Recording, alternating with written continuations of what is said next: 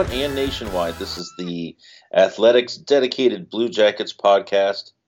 Uh, we put up a podcast on Tuesdays and Fridays. Uh, there's always something going on with the Blue Jackets. This is Aaron Portzline of The Athletic, joined by Alison Lukan of The Athletic. Hello.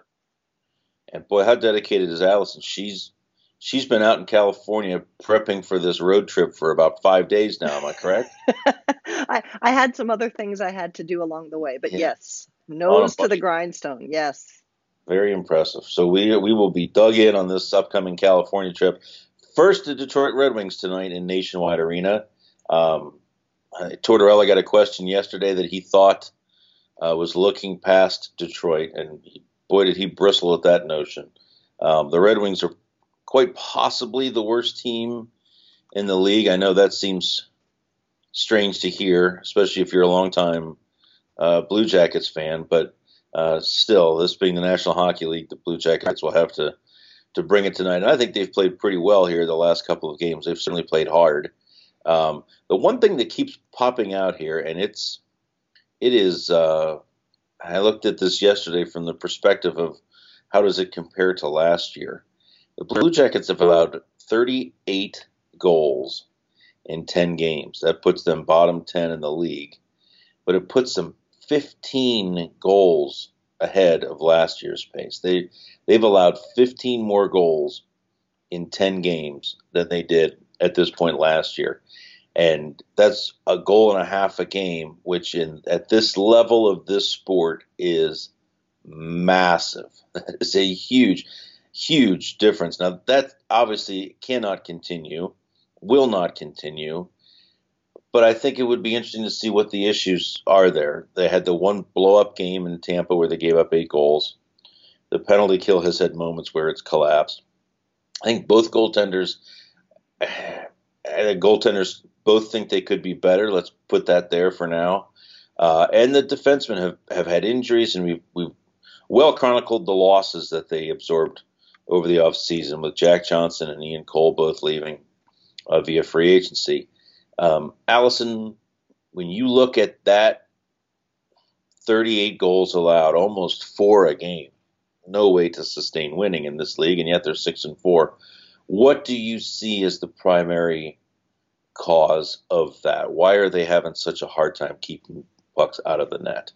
Yeah, I, I, I think it is a myriad of factors, like you just said, but don't think it's easy. I've seen some people, and, and I get why, hang that on the goaltenders first and foremost. And uh, if I may step on my soapbox for a second, uh, this is why we don't want to look at goals against because at the end of the day, that can be exactly what you just talked about. It can be a ton of different factors that contribute to why there are so many pucks in the net. What we want to look at when we're really trying to evaluate a goaltender is how are they performing based on the shots that they're facing. So we can look at what is their save percentage compared to what it should be based on the quality of shots that they're facing. Now, in that measure, still not awesome, right? Um, Korpi is at just below expectations. He's he's 0.4 percent off what is expected there. Um, but struggling harder is Sergei Bobrovsky. He is all he is over three percent off the save percentage that he's usually expected to have. And if we look back at how this team has succeeded, that kind of a measure, that measure of what does Bob do above and beyond what he's supposed to do, Bob has yep. always been at the top of that list. So now, let me cut ahead. in for just a second. Does, yeah. Is this is this in a is this where he's at relative to where he typically is or where an average goaltender would be? It's where he as a player should be based on the shots he's facing this season. Based upon his historical data.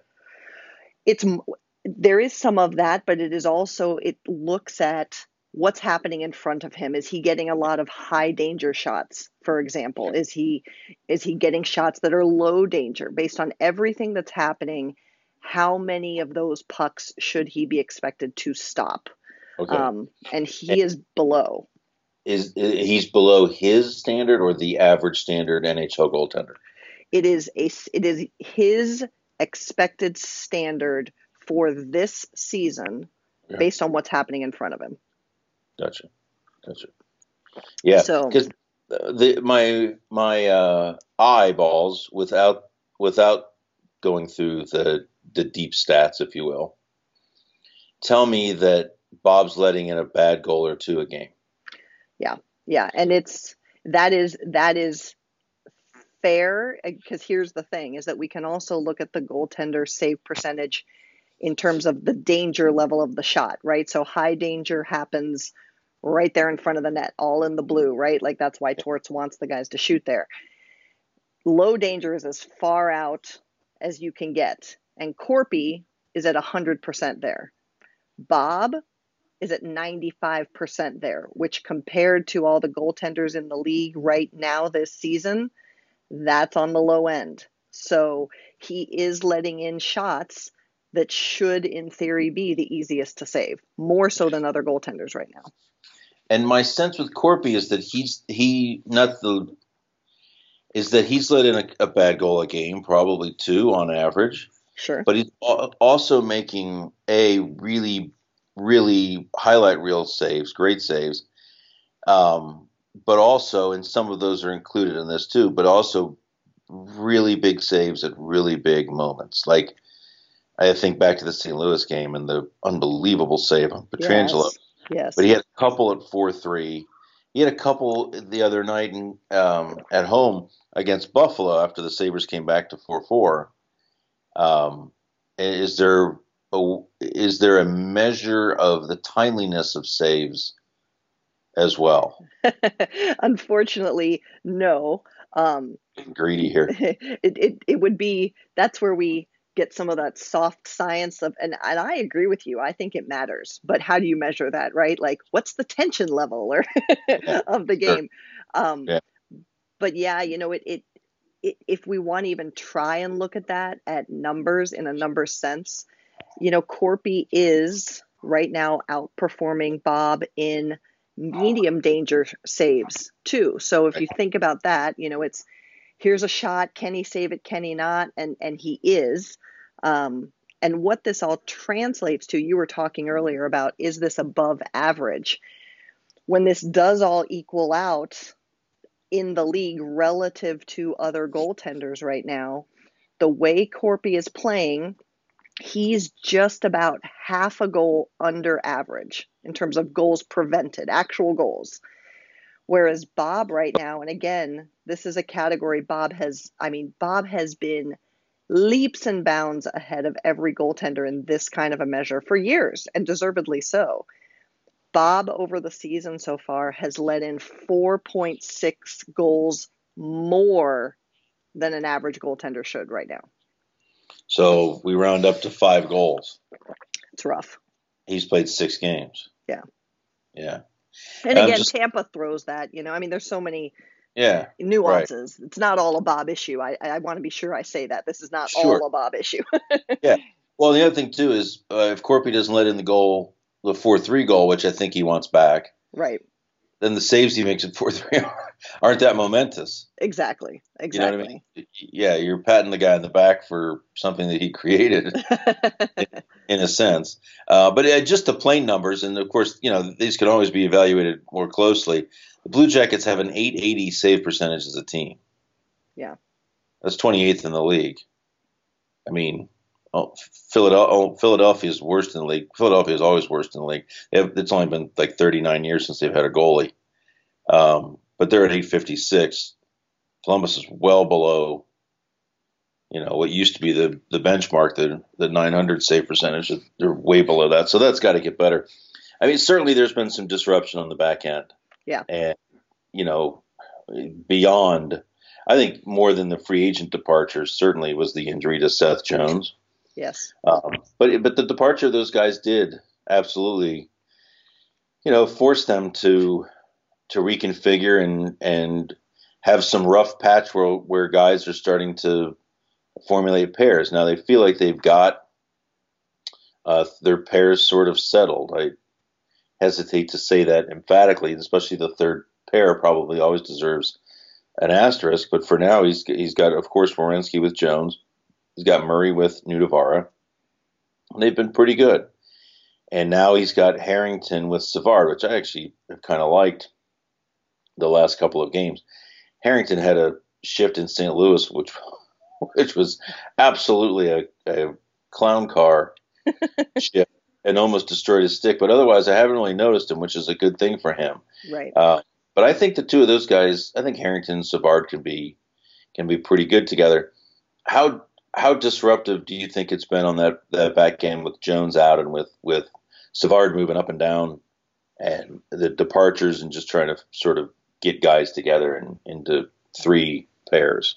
Yeah, yeah. I, I mean, I think you know it it has been disruptive. If I mean, first and foremost, just you just enumerated, you know, guys are playing with different guys. That takes some time, particularly when you're looking at a, a Werenski who played his entire career basically with one guy, right? So right. there's just a change, a, a, human element to learning how to play with someone new. Murray and Nutivaara were the only two coming into this season that really had significant time together, so that matters. Um, I, I also think figuring out that third pairing was a work in progress. You know, we we just finished hitting on Bob, but how many how many odd man breakaways did we see this team give up, particularly early? And you know, we we talk about Bob, but at the same time, the Jackets in terms of giving up high danger goals, goals from the highest danger areas, they're fourth in the league right now. That's not good. so right.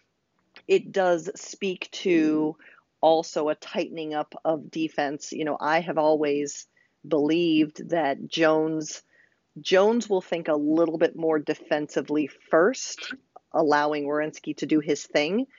And I think we felt that when he was out because we know that Torts wants Werenski to play a little bit stronger defensively, get stronger in that part of his game.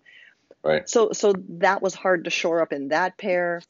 Nudie and Murray are Nudie and Murray. And then that third pair was a work in progress. So I think, yes, part of this also is the unsurety, if you will, of the defensive pairs. And hopefully now this starts to calm down.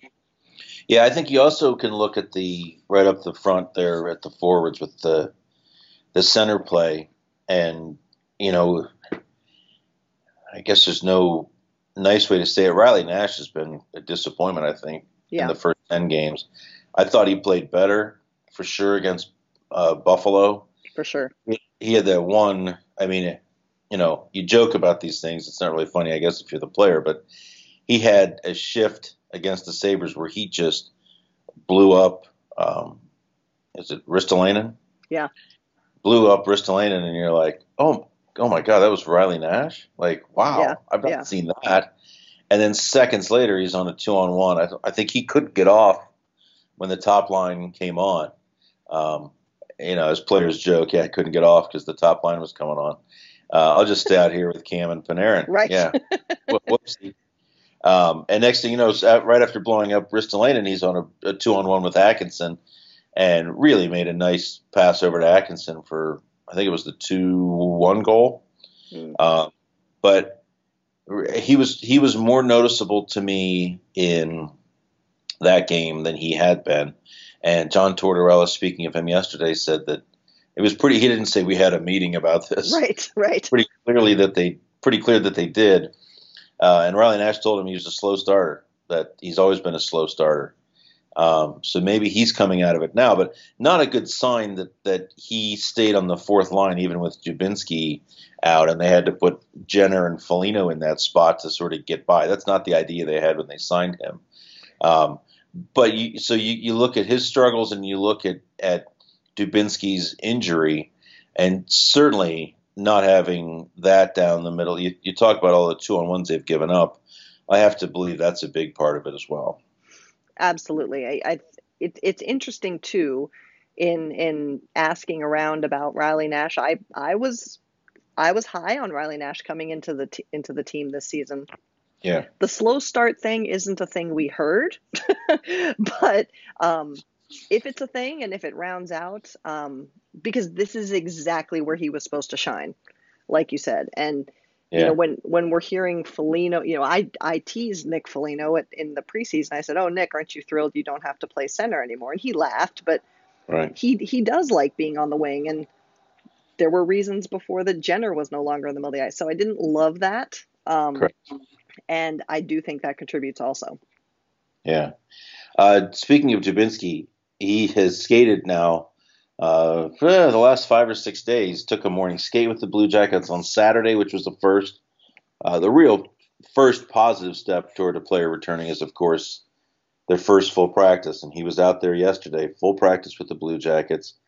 That's a really good sign. When we spoke to him uh, Saturday, it was, um, yeah, there's no timetable on my return, but it's great to be out there. And I said, you, uh, you think you'll make the California trip? Because this team has a lot in the past wanted their guys to start traveling with the team as a ramp up to them coming back. Um, I said, "Do you think you make the California trip?" Oh, I'll be disappointed if I don't play. And you're like, "Oh, there's a timeline." Yeah, exactly. so I don't know if he's in tonight. I think it's possible that he's in tonight against Detroit. Um, certainly not not settled, but it sure looks like he's going to make the trip and play at some point on the trip, which is really good news for them because now things get back to normal. I assume they put him back between Jenner and Anderson. Yeah. I assume they put Foligno up on a line with Wenberg, but I don't know who gets the bump there. If it's Duclair or if it's Bjorkstrand um, from that second line, that will be interesting to see. Uh, Sonny Milano has been out of the lineup for the last couple of games. Uh, I I happen to think that that this is going to be just what it was, you know, last season. It doesn't feel like anything's changed with that situation with with Milano and his playing time. Uh, I think Marcus Hannikainen's played pretty well, honestly, and is that gives a little bit of definition to that fourth line with yeah. Sedlak, Hannikainen, and Riley. That that that sounds like a fourth line yeah. uh, instead of instead of a holding tank.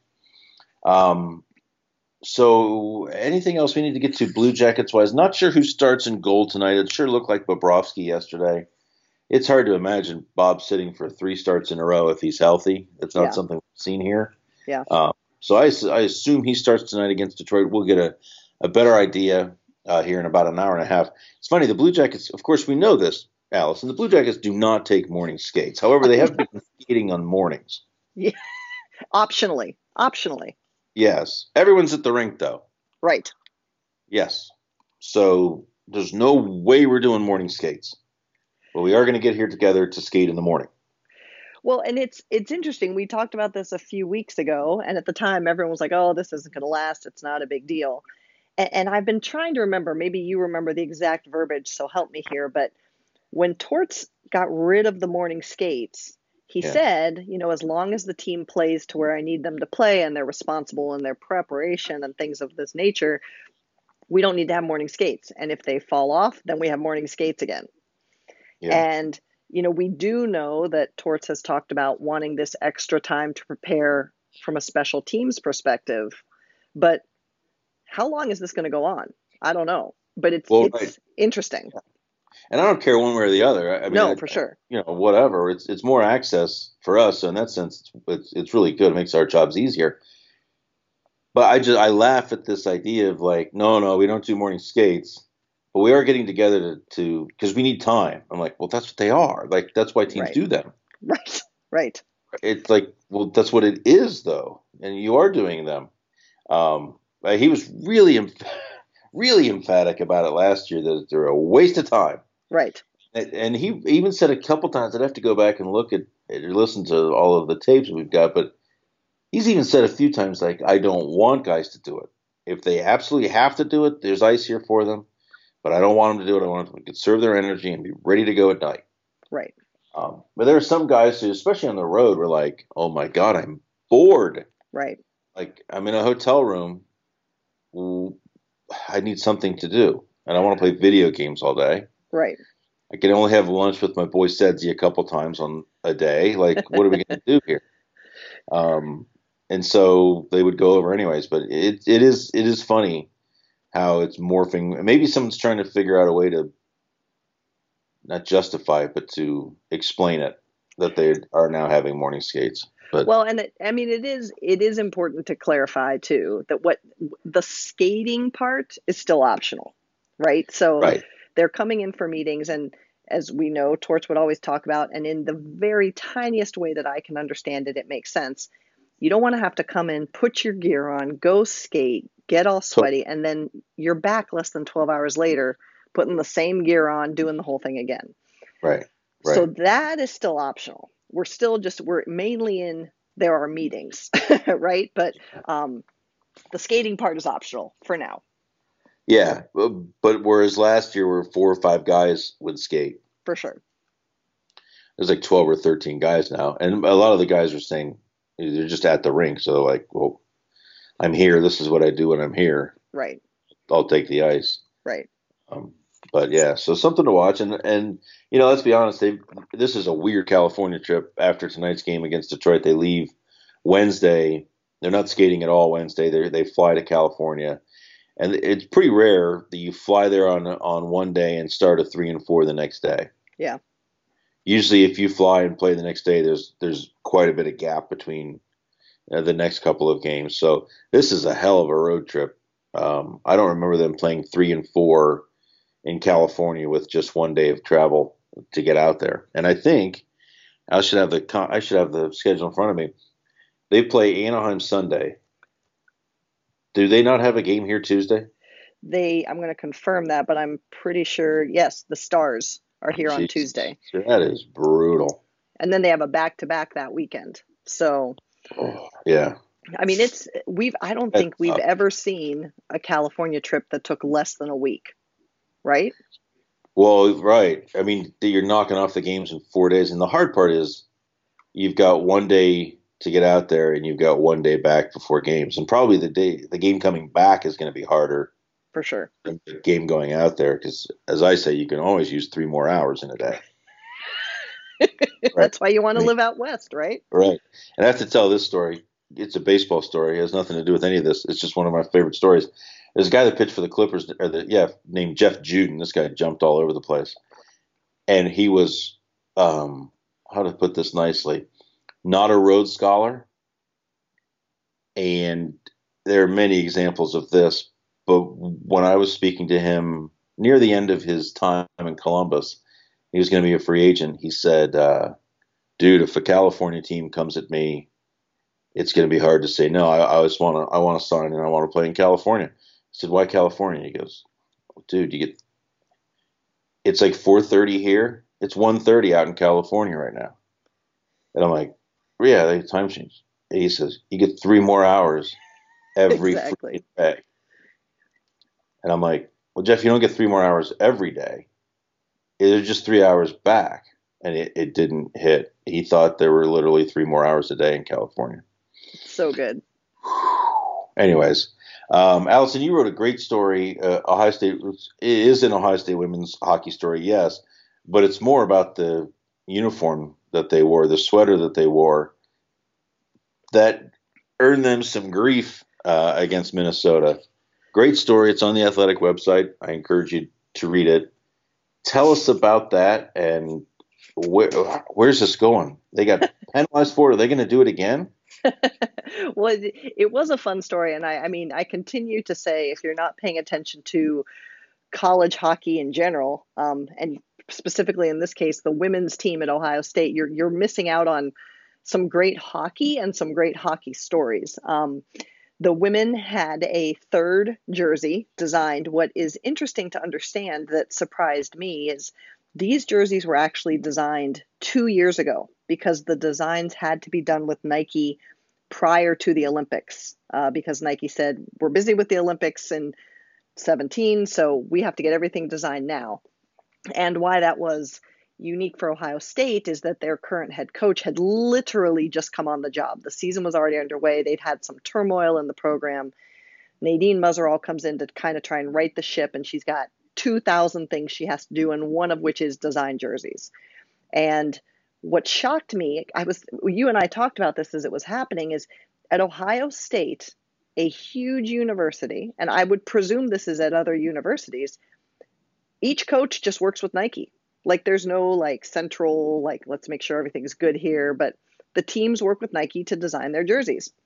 So yeah. Nadine ultimately approves a jersey design that turns out to be illegal. And so if you were watching uh, or following along with the game activity two weekends ago, I mean, this lit up with the women's hockey community because you literally could not see the women's names or numbers as they played their game in Minnesota. Yeah, that's a problem. Um, yeah, yeah.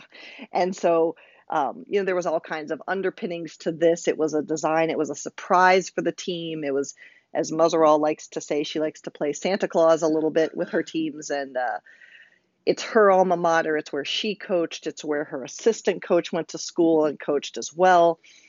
It's, you know, a big battle. It's, it's starting to kind of get the feel of, to equate it to something else, but like an Ohio State Michigan football game. This is a rivalry. Nice. This is two solid programs. Ohio State, in this case, really trying to establish themselves as a power um, in women's hockey.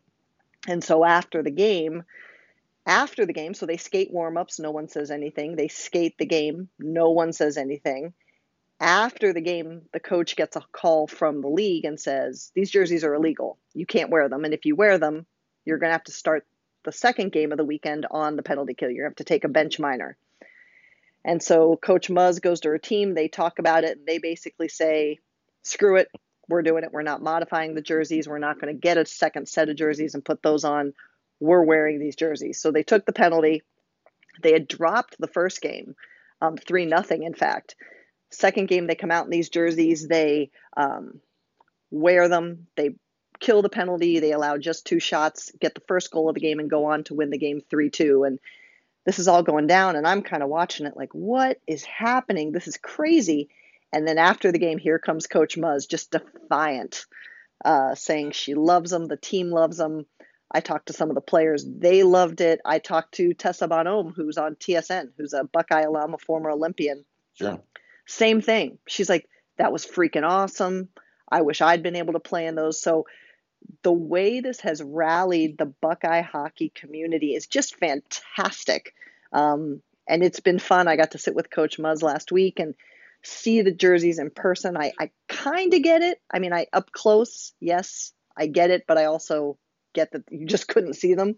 Um, but the team shared a video of the girls seeing them for the first time, which was pretty cool. And where we are now is they're they're trying to decide if these will ever see the ice again. The girls love them so much. Um, Muzz is almost hesitant to to change them up, um, but they could. So they may be changed up, or this might be the only time we saw them. But uh, there'll be third jerseys next year, and Muzz promises that there you can certainly expect something unexpected. She's really trying to establish Ohio State as a progressive program, a program that is focused on doing things that make it even better to be part of that team and that community. And I'm here for it. I think it's great. And it's even readers' reactions, fellow alumni reactions. Everyone's like, Can I buy one? Where are they? These are awesome. So it's a fun story to watch. It'll be interesting to see yeah. if they if they do wear them again or if these just become a, a very, very limited edition that I, I know everyone's clamoring of will they auction them off? Can we get one? So so we'll see. It had to be a fun story to write to. Who ratted them out. This was the league that that made the call. They're saying that Minnesota didn't complain or correct. Like so okay. the the official the the word from the league and and they issued a statement to our colleague uh, Nate Wells who is in Minnesota who was at the game right. Uh, right. saying that it came from the officials. Um, but you know, Coach Muzz is she's she's not afraid to say what she thinks and she her point remains that that doesn't feel right because she feels like if the officials had a problem, why wouldn't they have said something during warmups or why wouldn't they have said something yeah. during the right. game? Um, but the league's official word is it came from the officials that were at the game, um, and it is what it is.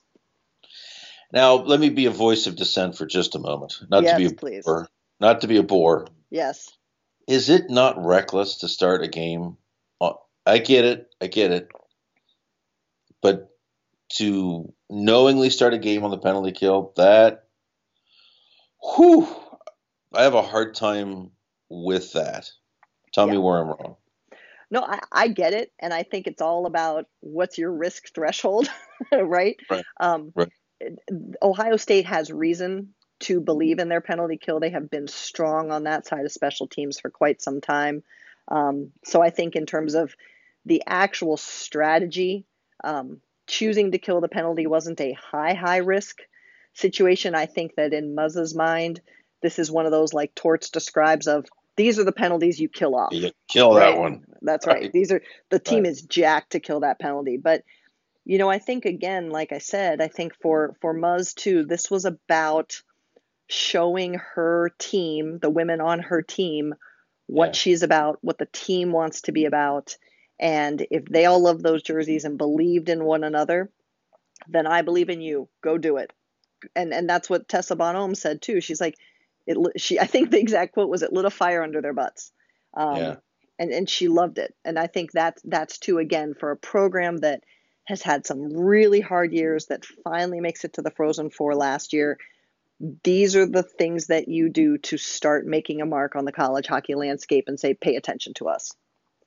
Yeah, and and there's nothing more powerful than us against the world. And exactly. this is a, it's a strange thing because like you you know you've come up with the jerseys. It really, in a sense, you kind of did it to yourself, but still, it has the feel of of a of the league body being against you. Exactly, and you know, and that's I said to Muzz, I'm like, I mean, listen, did you not know the rule? I mean, I, you know, I have to ask you this, Muzz. Yeah. And she's and right. she said, she's like, look, it's on me. She's like, at the end of the day, she's like, I did go back and forth with Nike. I, I, I Allison personally did try and reach out to Nike. We couldn't get a response because it, it is interesting there, right? Like, should Nike know the rule? Could should yeah. Nike knowingly right. design an illegal jersey? I don't know. Um, but she owns it. She owns that she approved that and didn't fully think through the rule. Um, but they lived it and they won. So they won the second yeah. game. So that's that's a good outcome. Oof. I remember this was several years ago now. A cross country state championship kid won and was somehow stripped of his or her medal because the socks she or he were, were wearing did not match with everybody else on the team. Crazy. It was those those were the rules. I think the, the, I'm not sure if that was overturned or not, but yeah, this is fascinating stuff. I, I want to see those jerseys up close now too. Yeah, there's there's a picture. I I finally got to see them in person last week, and yeah. like I said, up up close. I mean, again, it doesn't mean well, sure they should have been legal, but up close, it's easier to understand. Yeah. The decision, and and it's it's weird too because you know for these coaches when they're going through this design process, they approve designs that they never physically see, right? Mm-hmm. It's all on computer screen on paper. Sure. And you know, it was funny. I had had people reach out and show examples. I mean, the women's soccer team at Ohio State right now is playing in a gray on gray jersey where the numbers are just outlined by a yellow, a neon oh. yellow green outline. So it's it's happening out. This is a thing apparently. right. So we'll see. Wow. All right. Well, good stuff there. And uh, that and more is at theathletic.com. We urge you to be a subscriber. Big news in the athletic world today. I'm sure it'll be out uh, later on the the business side of the athletic that we should all be quite excited about. Um, but anyways, uh, for Alison Lukan and Aaron Portzline on here, Tom Reed, I promise. I think I may have said this before, but Tom Reed will be back uh, Friday for our next podcast. He is back stateside. He has fulfilled his obligation to the great assignment that I'm really looking forward to reading and can't wait to share it with you. Uh, thanks for listening to us today. We will talk to you in a couple days. Alison, send us out of here if you would. Absolutely. Here's David Cook.